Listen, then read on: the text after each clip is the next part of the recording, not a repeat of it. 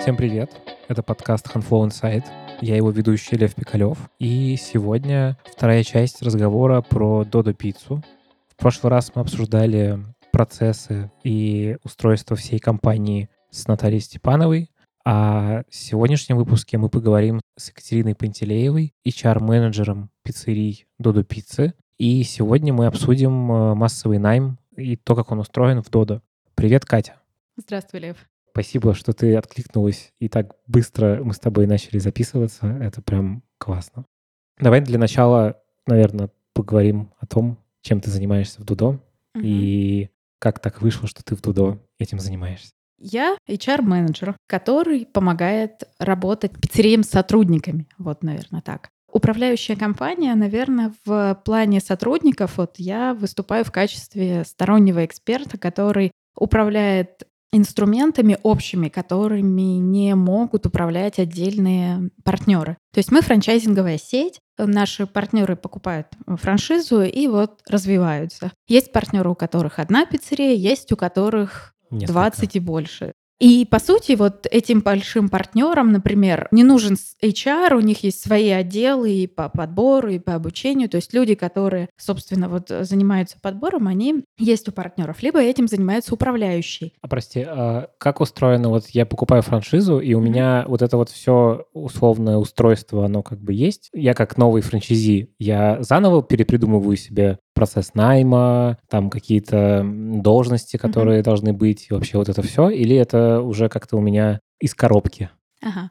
Когда вот ты купишь, например, нашу франшизу, да. тебя отправят на обучение в Сыктывкар. То есть сейчас у нас учебный центр находится в Сыктывкаре, где тебя научат... Быть, собственно, франчайзи. Да, быть руководителем пиццерии, начиная от того, как мыть полы, какую там тряпку для этого использовать, и заканчивая тем, как управлять там прибылями, продажами, всеми делами. И где-то между этого еще есть раздел с подбором, с адаптацией, с обучением сотрудников. И, по сути, у нас уже есть рекомендованная карьерная лестница. Рекомендованный механизм устройства. Да-да-да, потому что сети уже 8 лет, и за это время набралось огромное количество опыта, и поэтому вот управляющая компания сагрегировала у себя, выбрала там лучшее, что себя хорошо зарекомендовала, и это описано. А это навязывается, или я могу взять и сделать как мне захочется сам ну, нанимать. Хочешь, сам делай как. Uh-huh. Ну, то есть это сделано в рекомендованном формате. Есть вещи, которые наши партнеры обязательно должны делать, вроде там продукта, оформления, определенных там маркетинговых активностей. А есть вещи, которые мы рекомендуем, говорим, что вот так хорошо, в, например, в Самаре вот такая практика себя зарекомендовала, и ну, уже дальше твое право следовать им или там доработать как-то под себя. И я как раз такой агрегатор в плане Знаний. работы с сотрудниками, да. И плюс есть инструменты, которыми общие, которыми я управляю. Например, у нас есть лендинг работа в Дода, каждому партнеру его там содержать, делать, продвигать, ну, не uh-huh. нужно и дорого, а у нас есть общий сайт, который причем интегрирован с DoDS, и это позволяет быстро передавать анкеты там, в нужные uh-huh. пиццерии. Потом униформа сотрудников, тоже общий такой проект, чтобы были общие, общие поставщики, там единые цены. Потом, когда мы все вместе собираемся, то проще выбить хорошую цену, например, на униформу. Плюс сотрудники все там в одинаковом ходят, в красивом. Uh-huh. Вот таким я занимаюсь. Мы в прошлом выпуске говорили про главный офис, о том, как вообще все это работает с точки зрения каких-то бизнес-областей и их пересечений между собой. Но и мы не затронули практически то, как устроена работа с партнерами в смысле вот найма людей и вообще вот этого устро- устройства, устройства этого масштабирования вашего, что вы очень быстро растете. Uh-huh. Открывается много новых пиццерий. Когда мы последний раз говорили, было 495, по-моему. Сейчас уже больше 500. 501 открылась. Вот уже 501 открылась. То есть вот, а говорили мы на самом деле две недели назад. вот. В общем, расскажи как-то сначала, наверное, общими мазками, как это все устроено, как вы помогаете нанимать такое количество людей, что происходит, когда открывается новая пиццерия. Вот, ты, значит, как партнер сделал там помещение, оборудование, все потренировался. дела. Да, потренировался в Сыктывкаре. И дальше примерно за 2-3 месяца до открытия нужно начинать подбор сотрудников. Особенно это важно делать в городах, где не очень хорошо знают. Когда незнакомый бренд, то сложно нанимать людей. Люди не знают, куда идут. Поэтому вот где-то за 2-3 месяца начинается там реклама. Объявления, листовки, Мгм. там все дела. Дальше вот начинают поступать кандидаты, мы их там собеседуем, рассказываем. А куда они поступают? У вас какая-то... Как вы ведете все это вообще, весь этот учет? У нас есть, вот как я говорила, лендинг «Работа в Дода». Есть вариант либо весь трафик направлять туда, если у партнера есть возможность, э, допустим, какой-то свой локальный телефон продвигать, он может на еще там телефон продвигать. То есть у нас единого номера пока нет. Самое, наверное, простое — это генерировать весь трафик, вот направлять на лендинг. Мгм. Там кандидаты заполняют анкету, Большую? нет, она совсем небольшая. Там, ну, анкетные данные, выбор должности, города и Мгм. все. А, ну, то есть такой минимум в целом. Да, но задача здесь получить контакт и дальше уже вести диалог. Вот. Хотя вообще я был человек, который сокращал эту анкету, потому что когда я пришла, она была очень большая, вопросов 15, наверное, и там были иногда очень шедевральные ответы. Вот вроде того, что я очень спортивный там парень, я качок, я бычара, и прихожу к вам работать, чтобы покупать спортивное питание. Хороший ответ. Да. Сейчас вот такого поля для творчества нет. Ну так вот, э, кандидат заполнил анкету, и эта анкета попадает в ДОДС, в раздел Мгм. работы с сотрудниками. Там вот эти все контакты видны, и уже руководитель, если там управляющий пиццерии или HR-менеджер, там, в зависимости от объема сети, эти анкеты видит и уже созванивается с Мгм. кандидатами, приглашает на собеседование. Прости, а HR-менеджер, он как бы на все пиццерии распространяется? И вообще, вот э, там есть какие-то отдельные рекрутеры внутри пиццерий? Нет, внутри пиццерии не такой поток, чтобы содержать там отдельного рекрутера. Мгм. То есть это как бы из главного офиса человек, который, собственно, занимается... ну, из головного офиса там сети. То Ну есть, да, например, да. у нас есть наша корпоративная розничная сеть, и вот там есть свой HR, который обрабатывает эти анкеты, но на собеседование он уже посылает к управляющему. То есть управляющий уже работает с конкретными там А людьми, сколько которые... таких HR? У, у вас вот больше 500 пиццерий уже. Ско- Ой, не, не могу сказать. Потому что это в каждой сети там э, может быть свой объем, может быть по-разному построено. Может быть, HR полностью ведет процесс подбора и только направляет людей в пиццерии, а может быть, он только обрабатывает анкеты и отправляет на собеседование, и там принимают решение. Извини, что такое розничная сеть? Это... Сейчас объясню. У нас есть партнеры франчайзи, которые покупают франшизу, и это, то есть они вот такие партнеры, ну, которые купили там сами, сами работают. А розничная сеть выросла изначально из нашей первой пиццерии. Дода Пицца вначале была маленькой там пиццерией, потом постепенно росли свои там пиццерии, только со временем стали продавать франшизу. И, собственно, вот свои пиццерии, которые, я, честно сказать, не знаю взаимоотношения там управляющей компании Мгм. и розничной сети юридически, но это такой там самый близкий партнер наш, который вырос из собственных пиццерий Федора Овчинникова. И вот в этой розничной сети Мгм. есть HR. Да, их там двое, по-моему. Двое Да. Всего. Ну да, потому что у них построена работа таким образом, что анкеты обрабатывают только там на первом этапе, а Мгм. дальше этим занимаются управляющие, то есть подбором, экскурсиями, направлениями на медкнижку и всякое такое. Мгм. Они еще на себя взяли, по-моему, ну, оформление документов, а уже, собственно, с сотрудниками происходит работа в пиццериях. То есть они собрали к себе всю техническую работу, Мгм. которая освобождает. То есть HR, на самом деле, у вас, получается, занимается, ну, как бы обработкой заявок и распределением их по... Ну вот в розничной сети это так организовано. Мгм. Ну и, насколько я знаю, в- во многих местах так сделано. А значит, во многих местах вот есть розничная сеть, а есть еще какие места? Конечно, есть. Есть у нас крупные партнеры. Владимир Горецкий, у которого там около 20, там, по-моему, пиццерий. Мгм. Самарская сеть. Они вообще находятся в городах там вплоть до Дальнего Востока. А и, то есть у них уже там свое какое-то Да, устройство. да, они могут самостоятельно. У них нем- немножко отличается там карьерная лестница. они- ну, они считают, что так будет там эффективнее, например. Мгм. Там система мотивации отличается от розничной сети. То есть, в принципе, они, если их сравнить, будут близки, но какие-то частности будут отличаться. Сколько людей нужно, чтобы открывается пиццерия? Сколько нужно людей в среднем? Это может зависеть от того, в каком городе открывается пиццерия, даже вот если в крупных городах, в каком районе открывается пиццерия, Мгм. какой планируется, какая планируется выручка, допустим. Там будет ли вначале только доставка или будет доставка и ресторан, например. Вот от этого может варьироваться, но, Ну, какой-то, может быть, просто среднем от вот, и до. И наверное, среднее. по, ну, 10 человек, 5 на кухню и 5 курьеров. Вот это, наверное, такая средняя цифра, но мы понимаем, что она как средняя температура по больнице. А там а как структура примерно обычно устроена? То есть это есть управляющий, и есть пять человек на кухне, пять курьеров, а они между собой как-то различаются? У них есть какая-то тоже, ну, какой-нибудь менеджер, который там что-то делает? Угу. На кухне у нас вот, если приходит сотрудник, то он на должности стажера. Дальше он становится там пиццемейкером или кассиром. Дальше универсал — это тот, кто и пиццемейкер, и кассир может, то есть в зависимости от потребности на любом месте работать. Инструктор, который обучает других, там новых стажеров, например. Дальше менеджер смены и управляющий. Курьер, где, ну, курьер, он параллельно с пиццемейкером, кассиром, курьером, но у курьера меньше, ну, наверное, знаний в плане кухни, Поэтому он не может там сразу стать универсалом, менеджером и так далее. То есть ему нужно идти с, э, со стажерской позиции на кухне, если он хочет стать менеджером или управляющим. Понял. То есть он в среднем 10 человек. Бывает, что больше в зависимости от того, какое, какое место, да, район. насколько там будет оборотистая пиццерия, это может быть больше. Мне, на самом деле, всегда вот с точки зрения масс-найма интересно как бы культурная часть. Есть ли вообще понимание, что нужно находить людей в разные, вот, ну, ваши разные, кучу разных пиццерий, каких-то определенных? И если да, то каких? Или это в целом на откуп дается тому, кто, собственно... Делает выбор.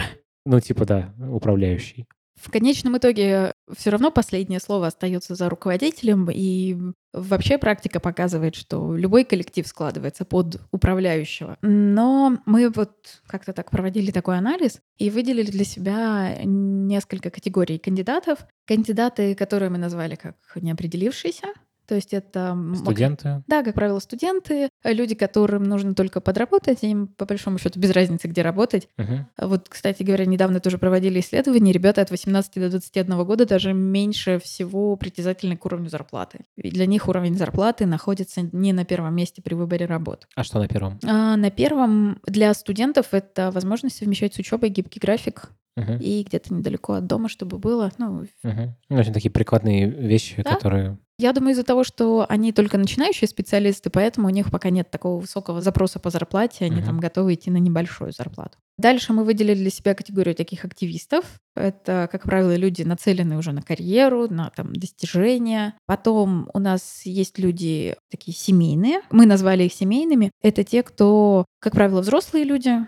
такие очень стабильные сотрудники. Они не всегда там стремятся к карьерному росту, потому что это увеличивает там обязанности, объем, а им важно, чтобы нужно было там в детский сад на собрание, например, успеть. Вот. И четвертое это такие прагматики, то есть люди, которые пришли зарабатывать. У них очень четкая материальная мотивация. И вот такие люди, они в целом, наверное, нужны примерно в одинаковой пропорции, потому что одни дадут развитие и будут там стараться сделать больше. Кто даст развитие? Это вторые активисты. Нацеленные на какой-то... А, угу. Потому что они хотят расти, они хотят там достигать всего, и им можно поручать развивающие всякие управленческие задачи. Это люди, которые будут там угу. чего-нибудь расти, инициировать и так далее. Сотрудники семейные — это такой костяк, который не даст пиццерии рухнуть, как правило, это люди взрослые, которые уже понимают, что значит работать, и они работают очень качественно, и в целом это люди надежные. Вот э, я, опять же, говоря там о студентах, когда студенты могут там голова болит, живот болит, там еще чего-нибудь. То есть, ну, по сути, потому что это вчерашние школьники. Вот. Вчерашние школьники интересны тем, что они очень классно заражаются идеей, и они легко переходят там в категорию, например, активистов. Uh-huh. То есть, если им, опять же, там хорошо и комфортно.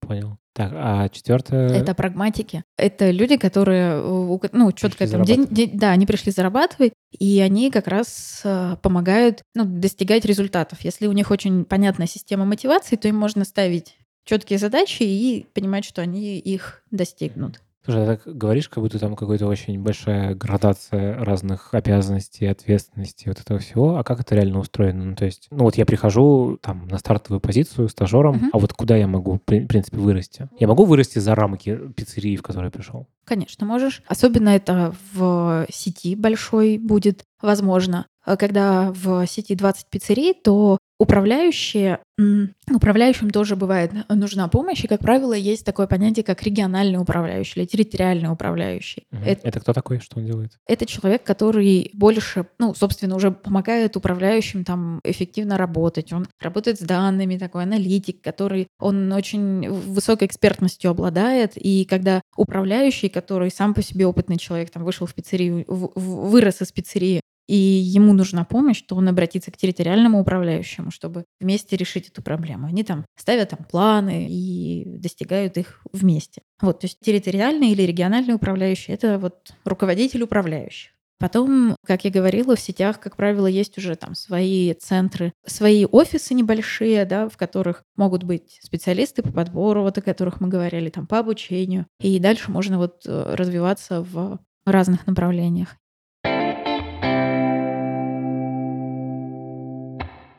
Ты можешь рассказать про то, ну вот есть такое понятие текучесть, да, наверное, uh-huh. называется. Вот большая ли она вот УДО с точки зрения именно в пиццериях? Но это, опять же, как средняя температура по больнице, uh-huh. потому что в небольших городах текучесть ниже, а в крупных она выше. Среднюю, наверное, я так могу предполагать, что годовая у нас около 100%. Около 100? Да, наверное, так. А это значит, что за год у вас меняется, условно, в рамках пиццерии меняется состав работников. Если вот, опять же, я говорю, что это вот такая средняя температура, uh-huh. которая может меняться, потому что есть пиццерии, в которых годами не меняется коллектив, а где-то, ну, меняется довольно Несколько быстро. Да. Может, со сотни я, конечно, приврала, но... А сотни, в смысле, э, ты, как, ты, ты в какую сторону приврала? Может быть, в сторону увеличения. Приврала. Окей, а как вот с этим работать? То есть это постоянный такой найм, найм, найм, чтобы восполнять? Да, да, найм работает постоянно, потому что особенно в крупных городах, вот самое, наверное, такое сложное место — это Москва, потому что люди здесь там меняются довольно быстро, много вариантов можно... Вот буквально я сегодня вышла с работы, и там Бургер Кинг, сразу Пицца Хат, потом KFC. И везде работает примерно одна и та же категория сотрудников. То есть uh-huh. везде готовы брать без опыта, всегда там всему готовы научить. И примерно сопоставимые там условия, примерно сопоставимый функционал. Uh-huh. И э, поэтому сотрудникам проще менять работу. А вот почему приходят, не знаю, к вам, а не в Бургер Кинг? Вот, или там еще куда-нибудь. Тут, э, наверное, самые разные могут быть. Ну, какие-то вы для себя выделяли? То есть, вот, ну, условно, это же, по сути, такая конкуренция у вас за людей. Вот как вы с этой конкурентной битвой справляетесь? Что вы делаете? Это очень интересный вопрос, на который я пока сама не знаю ответ. Потому что, собственно, в этом году мы стали думать, а почему к нам, а не, там, не знаю, не в Бургер Кинг, почему не в KFC, почему не в Пицца Хат и куда-то еще. Как правило, э, люди, которые наиболее стабильно и долго работают, они знают историю Додо, знают культуру, откуда выросла. И вот люди, которые знают, то они уже точно идут. Они идут за историей, за угу. культурой. То есть вы как бренд для них интересны, получается? Да, но чем больше мы растем, тем меньше доля таких людей становится. И больше нас уже начинают знать как бренд э, там спицы и, и там еще с, с чем-нибудь вкусным. Вот. И сейчас мы проводим большое исследование HR-бренда для того, чтобы понять, кто, собственно, наши сотрудники и чем они отличаются от других, и чем мы для них отличаемся от других брендов. Как вы это исследование проводите? Что это вообще за исследование? Ну, первый у нас этап был это большой онлайн-опрос для кандидатов. То есть мы брали людей, которые готовы рассматривать работу в фастфуде, и их опрашивали на тему того, там, что им важно в работе, что интересно, uh-huh. что их пугает. Первая часть — это вот этот онлайн-опрос. Сейчас второй частью занимается моя коллега Надя Башмакова, которая проводит уже исследования наших сотрудников. То есть она проводит анкетирование, фокус-группы. То есть это уже качественные исследования. Вот это были количественные да, да, опросы. Да. Угу. Вот. И дальше, когда вот сейчас она как раз в процессе всего этого, когда вот это все закончит, мы уже потом будем чего-нибудь из этого лепить.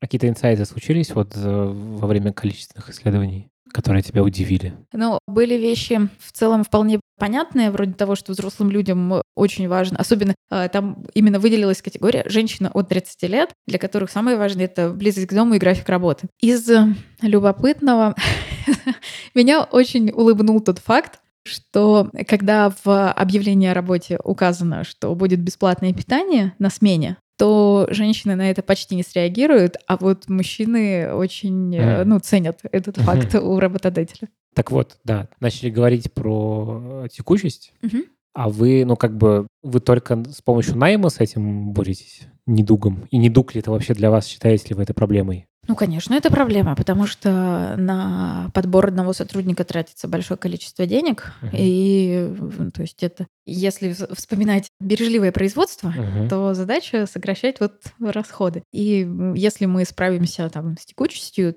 этот расход, он сам по себе уменьшится на подбор. Первое, как мы рекомендуем и видим, что это имеет такой эффект, это качественное обучение. Когда с новичком хорошо работают, его там за ним следят. Очень вообще важная вещь для нового сотрудника — это, допустим, погрузить его в быт пиццерии. Потому что вообще есть э, Сейчас не могу сказать, в каком количестве, но когда я пришла в пиццерию, то у меня была такая проблема, что я стояла там, ну, весь день где-то чего-то на кухне делала, меня обучали. Прошла смена там 8 часов, и я поняла, что я не знаю, где вода, или, допустим, я не обедала. У меня что-то новое там дают какие-то знания, я их получаю. И я, оказывается, не одна такая, то есть довольно много новичков, которые забывают или стесняются, боятся а когда изначально их погружают в быт, то сразу вот эта пиццерия становится чем-то местом таким более дружелюбным, там, приятным там, и теплым. Обучение. Хороший наставник, который поможет нам ответить на вопросы, поможет адаптироваться и всякое такое. В плане культурном у нас есть такая Дода-книга, наверное, Таша рассказывала да, про нее. Да, она даже в машине лежит теперь. И, собственно, вот Дода книга, если почитаешь, то там поймешь, откуда ноги растут у многих правил, например. Это так позволяет в, наверное, в контекст. Погрузить, вести. да, в контекст, угу. откуда там мы взялись. Нежно мною любимый инструмент индекс счастья, это который... Это инструмент уровня измерения уровня удовлетворенности сотрудников. Как это устроено технически вообще? Технически это устроено очень классно. Мне это страшно нравится. У нас есть в DoDS личный кабинет у каждого сотрудника. И когда сотрудник туда заходит, он там может указать э, желаемый там график работы, увидеть потом уже итоговый график на неделю, то есть он указывает возможности, когда он может работать, и дальше угу. из этого уже компонуется график работы. Там смотреть, э, сколько он уже там заработал, допустим, на середину месяца или еще как-то. Там увидеть учебные материалы. В общем, это такое вот место, где... Все собрано. Да, сотрудник может там получить контакт, еще что-то. И раз в месяц, первого числа, в этом личном кабинете появляется анкета. Она состоит из трех вопросов. И, собственно, она первый вопрос — это там, с какой вероятностью ты порекомендуешь работу в пиццерии друзьям? Угу, такой NPS получается. Да, угу. совершенно верно. Потом второй вопрос — это какой-нибудь вопрос от меня. Там, например, он дарят... меняется, да? Да, он меняется. Например, дарят ли вам Доду книгу на первый день работы? Так я понимаю, где дарится, где не дарится. Где не дарится, угу. значит, там нужно что-то сделать, чтобы дарилось. Какие еще вопросы ты придумывала? Комфортно ли вам в комнате для сотрудников? Про температуру в горячем цехе я спрашивала. И, ну, вот эти вещи нужно измерять и на них влиять. То есть для тебя это такой как бы некий инструмент точечного выяснения каких-то вопросов? Да, да. А третий, или там три, да, сказала? И третий — это поле со свободным ответом, где можно написать все, что ты хочешь. То есть его можно оставить незаполненным, угу. а можно мне написать оду в стихах. Какой процент незаполненных? Я сейчас получаю больше 8 тысяч оценок, и ну, где-то примерно 8200. И вот в последний месяц я получила 2153 комментария, каждый угу. из которых я вычитала. Угу. Понятно. То есть одна четвертая получается? Ну, примерно, да. Пишут. А что пишут? Разные пишут. Где-то пишут «люблю Машу», где-то «наточите ножи в пиццерии», кто-то пишет «надоела ваша анкета». А вы с этим что-то делаете? Вот, условно, написал человек «наточи ножи в пиццерии», угу. а вы дальше звоните управляющему и говорите «ну, наточи друг, ножи». Да, ну наточи ножи уже. Да. Важный факт, что этот индекс счастья анонимный. То есть, когда у нас создавали, собственно, эту анкету. Там есть место, которое полностью отсекает, ну вот в процессе обработки, там в DDS, что в процессе обработки я потом не могу восстановить, кто оставил этот комментарий. И вот эта анонимность, она позволяет э, ну, максимально честные отзывы давать. Это хорошо работает, если у тебя больше пяти человек. Если их меньше, то ну, это да. можно э, запалить. В небольших пиццериях на самом деле так и бывает, когда мне ребята пишут, ничего, он не анонимный, меня вычислили. Ну, ну, да. ребят, если у вас три человека, то... Ну да. Там... Так, а вот что вот. с этой обратной связью да. делается? Да. Что происходит? Значит, я получаю эту обратную связь, обрабатываю в цифровые вещи, такие там вот удовлетворенность, ответ на свой вопрос. То есть делаю свод, и там можно смотреть динамику, как колеблется там удовлетворенность в каждой пиццерии в отдельности. Вот, а отзывы, каждый отзыв я читаю. Есть отзывы, которые... Про каждый. То есть да. вот 8, подожди, 2000, 2000 там... Да, с лишним. Да, это, ну, есть такой большой пласт работы, это занимает э, несколько часов в месяц. Угу. Когда я сижу и их читаю, там есть комментарии. Во-первых, я, ну, что я отслеживаю, то есть кто мне пишет, когда, что надоела анкета, я их отслеживаю и понимаю, какой процент. Сейчас меньше процента людей угу. пока жалуются на чистоту анкеты, я как бы думаю, ну, хорошо, Нормально, пускай пока а это, Но это в любом случае и для себя это тоже деперсонализировано, то есть ты не знаешь, да, кто да, это. Да, я, я не угу. знаю, кто это. Я... связаться ты не можешь с человеком. М-м, нет, я вижу только из какой пиццерии поступила. То есть мне пишут, допустим, Сыктывкар один, Uh-huh. Ну и вот я читаю отзывы оттуда. Есть отзывы, которые нужны, допустим, сотрудникам управляющей компании. У нас была такая проблема, когда мне в один месяц пришло много комментариев о том, что режутся края столов. Wow. Да. У работников? Да. Вот у нас а, такие металлические столы, угу. в пиццериях. Да, да, да, такие. Вот. И несколько человек мне писало, что острые края. Мы порезались. Вот. Mm. Эти комментарии я собираю и отправляю ответственному за оборудование. Надо сказать, что потом не было таких комментариев, то есть они как-то связались с поставщиком, mm поработали. И поправили, да? Да, и это поправили. Слушай, вот это, кстати, очень крутая история, мне кажется. Ну, в плане крутая история про работающую обратную связь, по крайней мере, с точки зрения порезов ну, и вот всего такого. Да. Ну да, вот на то, что там мы можем там влиять, на то мы влияем быстро, на что-то mm там собираем статистику, но, в общем, вот, то есть я вычитываю на предмет того, что что-то дать в управляющую компанию, а дальше эти отзывы там формирую в письма, и они вот в таком, в анонимном виде уходят нашим управляющим. Uh-huh. Дальше, пока на сегодняшний день, вот на этом этапе моя работа заканчивается, потому что управляющие видят отзывы и э, должны, должны с этим решение. работать, да. А там э, вообще много вот какого-то прям негатива? Ну, не знаю, начальник, не знаю, козел или еще что-нибудь? Ну, безусловно, такое есть, но я не скажу, что такого очень много. То есть вот где-то, наверное, на уровне надоела ваша анкета. Угу. Ну, то есть один процент может быть. Там, ну, может быть побольше, вот, но, но не очень много. То есть вообще я вела свою статистику, и самая частая проблема — это тупые ножи. А что у вас с ножами-то? Я не, я не понимаю, а ножи почему? какие круглые вот эти, которые, ну... Ну, есть круглые, есть нормальные, которыми делаются заготовки овощей, mm там, например. Про, видимо, заготовочные? Кто-то говорит, наточите роликовые ножи, но, как правило, просто тупые ножи, и, то есть, ну, задача управляющего. А кто их вообще точит? Ну, вот как раз задача управляющего У вас есть отдел заточки ножей централизованный? Как правило, это, ну, в городах просто есть какой-нибудь специальный мужчина, но вот мне очень нравится, как, опять же, в розничной сети организовали работу с обратной связью. Это реализовано очень недорого в виде Google таблицы. То есть в ней там листы, для каждой пиццерии свой лист, и там по-моему, две колонки или три, три колонки. Первая колонка — это отзыв, вторая колонка — это какой-то ответ от управляющего, и, ну, там, какое решение принято, выполнено, не выполнено. Угу. То есть уже по фактам, короче. Да, то есть, условно, наточите ножи. Наточим 25-го, 25-го там появляется. Все, Наточил, наточили. Статус наточены. Да. И вот они прям взяли себе метрику, цель отвечать на каждый отзыв. Слушай, а какие-то были вот ну, такие моменты, когда его прям тревогу забили? Ну, что-то прям, ну вот, и ты рассказала про тупые... Острые про тупые края ножи, тупые острые, ножи. острые края, да, да. Вот это окей, да. А какие-то еще есть примеры, когда вы там прям поняли, блин, что-то вообще плохо, надо прям взять целевой метрикой и, и что-то поменять? Наверное, пока такой практики не было. То есть мы скорее, когда я вот вижу какую-то там массовую проблему, то мы вот ее точечно решаем. Угу. Вот, поэтому пока, наверное, нет такой практики. Как-то я наткнулся на канал, который называется «Все работы хороши». Вот, ну, для тех, кто не знает, что это такое, это канал, я не помню, как зовут парня. Ну именно. вот Аса он как-то Аса, представляется. Да, у него такой ник. Не знаю, Аса, как... да. Он и, там, условно, его команда, они устраиваются в разные компании, типа там KFC, Макдональдс, там Евросеть. Тинькофф недавно устраивались. Тинькофф, да, вот как раз недавно вышло видео. Ну, в общем, да, это человек, который делает такой как бы честный ну, с его точки зрения, честный обзор о том, как работается на стартовых позициях в разных компаниях. Вот. И, собственно, был ролик про Дудо, где довольно много было негатива. Это был очень интересный кейс, потому что Потом, когда этот ролик вышел, буквально через там очень короткий период, случился стрим, собственно, с Федором Овчинниковым Мгм. и Ассой. А расскажите, как это вообще все родилось? Почему вы решили вот такую ответку сделать? Еще это решение? Вообще, я хотела бы сказать большое спасибо этому товарищу, потому что в целом, чем меня страшно лично подкупает Дода, я сейчас так немножко из-за печки, Давай.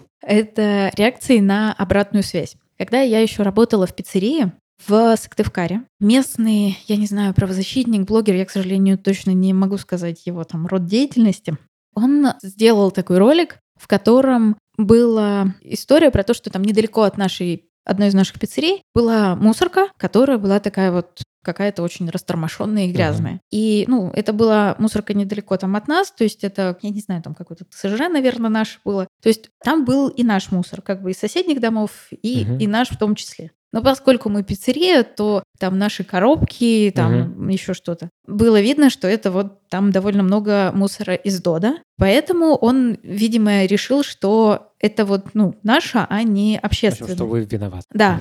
И он сделал такой, ну, довольно жесткий ролик э, с такой н- неприятный и оскорбительный. Но когда проходит первое вот такое вот желание фыркнуть, Мгм. то, по сути, потом поняли, что, ну, вообще-то да, человек-то прав, и мусорку привели в порядок. И вокруг нашей же пиццерии стало чище. И то есть можно было фыркнуть, а можно было привести в порядок. Вот, мы, мы выбрали второй путь. И тоже, допустим, что говорил Аса в ролике, повлияло, опять же, на нас. То есть сейчас там один из...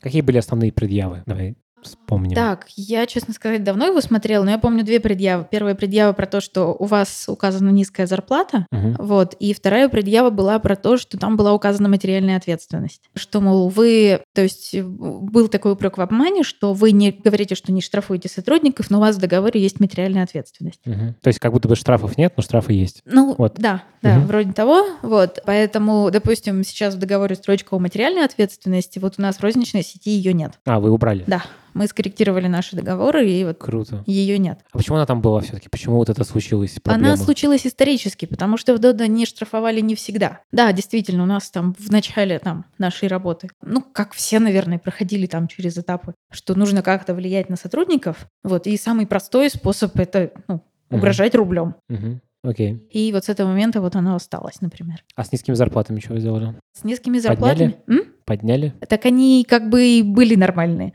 Вот, просто у нас в договоре указана там ставка, и есть э, там Премиальная составляющая, да. Мгм. Просто он почему-то, допустим, положение премирований ну, не почитал по Ну, какой-то это, на самом причине. деле, у, у многих компаниях есть премиальная часть, причем совсем не на стартовых должностях, на куче других есть. Потом там был, допустим, момент, я вот сейчас вспомнила, когда он задал вопрос, там, а могу ли я не подписывать, что там документы о ночной работе? И менеджер, который его на тот момент собеседовала, она так немножко замялась, так, ну, там, мол, лучше там что-то подписать, потому что, ну, то есть она вот правда замялась и просто сказала фразу что-то вроде, ну, вот, лучше подписать. Вот. И мы поняли, что вообще-то нормальному сотруднику это будет, ну, не объяснение, почему мы работаем ночью, что ночью там ставка выше, что это ты можешь не подписывать, это там твое право, но ты понимаешь, что ты там не сможешь работать вот там в этот период. Ну, то есть мы поработали о том, чтобы это там лучше и понятнее объяснять. Так, подожди, а я все-таки, вот я к вам нанимаясь, я могу не подписать это соглашение о ночных сменах и, ну, работать в то время, когда я могу работать, а ночью не работать? Или я не могу работать вообще в таком случае? Но если ты это не подписываешь, то ты не работаешь Вообще? ночью. А, только ночью. Ну, то есть э, понятно, что дело нам, допустим,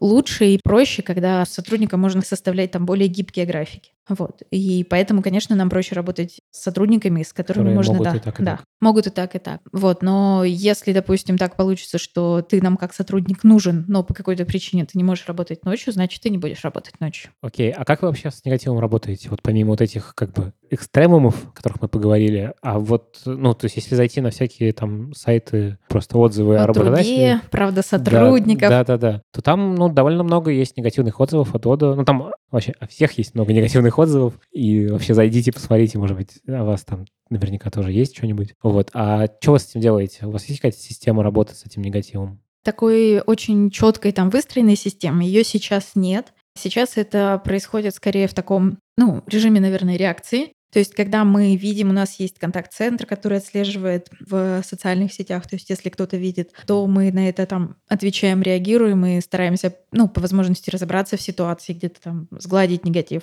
На сайтах тоже, то есть, я всегда читаю их, если вижу какую-то... Опять же, если я могу определить, в какой пиццерии проблема, потому что, когда пишут «Москва», то да, тут как бы... Да, тут ты не поймешь. То есть, если хотя бы адрес был, то с адресом уже понятно, где, mm-hmm. где работать. Когда пишут э, там про пиццерию в городе, одна там пиццерия, я понимаю, с кем работать. И дальше мы отправляем в то есть, если вижу какие-то там э, проблемы, с которыми нужно работать, э, то тогда это будет в пиццерии. Угу. На каком-то сайте, по-моему, на правде сотрудников можно давать ответы, то есть э, я там отвечаю. А это ну, на регулярной основе? То есть на все эти комментарии отвечаете? Или только на какие-то совсем, которые... Пока нерегулярно, и это моя точка роста.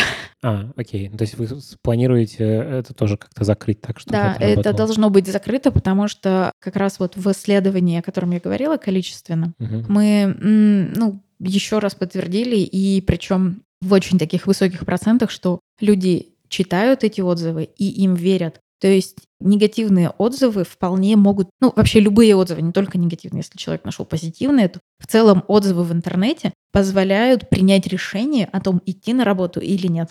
Вот у меня, э, да, еще один вопрос. С учетом того, что есть негативные отзывы на вот этих площадках, влияет ли это на найм э, в главной офис? Потому что если вот сейчас, условно, я там, например, хочу к вам прийти продукт менеджером я иду там в Google и набираю «работа в Dodo». Отзывы, да? Отзывы, да. Угу. И я вижу, ну, там, иногда такой негатив, что, условно, кого-то там обидели, угу. что-то было плохо, зарплата маленькая, материальная ответственность, там, угу. вот это все. Влияет ли это?